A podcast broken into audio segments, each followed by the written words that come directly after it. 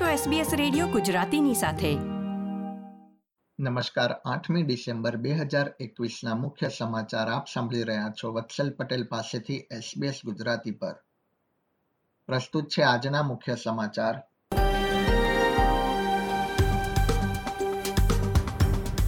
America બાદ ઓસ્ટ્રેલિયાએ પણ બે હજાર બાવીસ બેઇજિંગ વિન્ટર ઓલિમ્પિક્સનો ડિપ્લોમેટિક બહિષ્કાર કર્યો. પાંચથી અગિયાર વર્ષના બાળકો માટે ફાઇઝરની કોવિડ નાઇન્ટીન રસીને અંતિમ મંજૂરી મળે તેવી શક્યતા. અને ન્યૂ સાઉથ વેલ્સમાં લગભગ બે મહિના બાદ કોવિડ નાઇન્ટીનના દૈનિક કેસમાં વધારો નોંધાયો.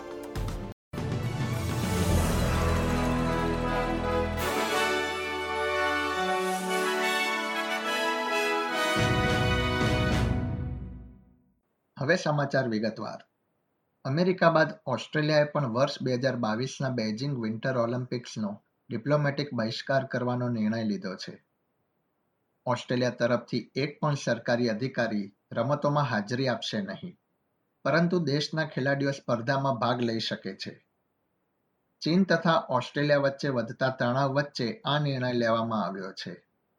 ઉલ્લેખનીય છે કે અગાઉ અમેરિકાએ ચીનમાં માનવ અધિકારનું ઉલ્લંઘન કરવાનો આરોપ લગાવી રમતોનો બહિષ્કાર કરવાનો નિર્ણય લીધો હતો.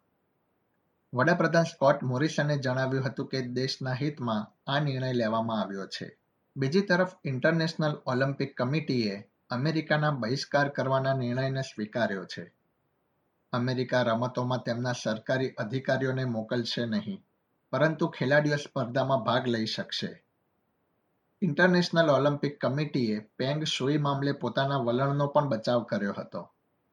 સંસ્થાના બેઇજિંગ ખાતેના અધિકારી જુવાને જણાવ્યું હતું કે કેટલીક વખત આ પ્રકારનું ડિપ્લોમેટિક વલણ વધુ અસરકારક સાબિત થાય છે.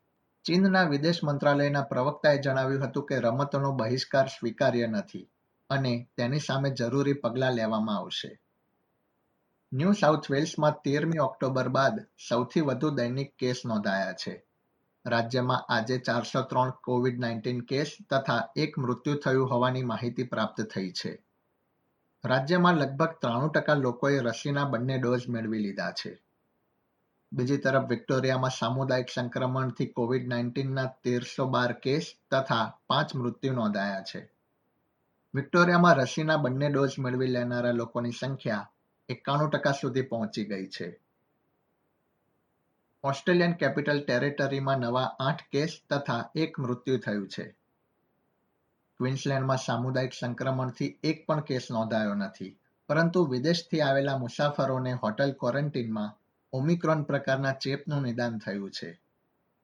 ન્યૂ સાઉથ વેલ્સના આરોગ્ય વિભાગના જણાવ્યા પ્રમાણે, સિડની હાર્બર ખાતે ક્રુઝમાં યોજાયેલી પાર્ટીમાં પાંચ લોકોને કોવિડ નાઇન્ટીન નિદાન થયું હતું. જે ઓમિક્રોન પ્રકારનો ચેપ હોવાની શક્યતા વ્યક્ત કરવામાં આવી છે. આરોગ્ય વિભાગ દ્વારા જારી કરવામાં આવેલા એક નિવેદન પ્રમાણે, ત્રીજી ડિસેમ્બરના રોજ યોજાયેલી પાર્ટીમાં પાંચ લોકોને કોવિડ નાઇન્ટીન નિદાન થયું હતું અને તે તમામ લોકો ઘરે હાલમાં આઇસોલેશન હેઠળ છે. અધિકારીઓ હવે ક્યુઆર કોડ દ્વારા ચેક ઇન કરનારા એકસો ચાલીસ લોકોનો સંપર્ક કરી રહ્યા છે અને તેમને ટેસ્ટ કરાવી આઇસોલેટ થવાની સૂચના અપાઈ રહી છે. ઓસ્ટ્રેલિયામાં પાંચથી અગિયાર વર્ષની ઉંમરના બાળકો માટે ફાઇઝરની કોવિડ નાઇન્ટીન પ્રતિરોધક રસીને આ અઠવાડિયાના અંત સુધીમાં અંતિમ મંજૂરી મળી જાય તેવી શક્યતા છે. The Australian technical advisory group on ઇમ્યુનાઇઝેશનના co chair Christopher બ્લેથે જણાવ્યું હતું કે, તેઓ સરકારને રસી અંગે કરવામાં આવેલા પરીક્ષણના આંકડા રજૂ કરશે. ભલામણમાં રસીના પ્રથમ અને બીજા ડોઝ વચ્ચે કેટલા સમયનું અંતર રાખવું તેનો સમાવેશ થઈ શકે છે. ઉલ્લેખનીય છે કે અમેરિકામાં પાંચથી અગિયાર વર્ષની વયના પાંચ મિલિયન બાળકોને કોવિડ નાઇન્ટીન પ્રતિરોધક રસી આપવામાં આવી છે. કેન્દ્રીય ટ્રેઝરર જોર્જ ફ્રાઇડનબર્ગે ક્રિપ્ટોકરન્સી સહિત ડિજિટલ પેમેન્ટ પ્રણાલીના નિયમન અંગેની યોજના જાહેર કરી છે. ફ્રાઇડનબર્ગે ચેનલ સેવનને આપેલા ઇન્ટરવ્યુમાં જણાવ્યું હતું કે વર્ષ બે હજાર બાવીસની શરૂઆતમાં તેઓ ડિજિટલ કરન્સી તથા ક્રિપ્ટોકરન્સીને માન્યતા આપવા અંગે ફ્રેમવર્ક રજૂ કરશે. રિઝર્વ બેંક ઓફ ઓસ્ટ્રેલિયાના ગવર્નર ફિલિપ લોવે જણાવ્યું છે કે કોવિડ નાઇન્ટીનના નવા ઓમિક્રોન પ્રકારના ચેપથી અનિશ્ચિતતા વધી શકે છે, પરંતુ તેનાથી આર્થિક રિકવરીને અસર પહોંચશે નહીં.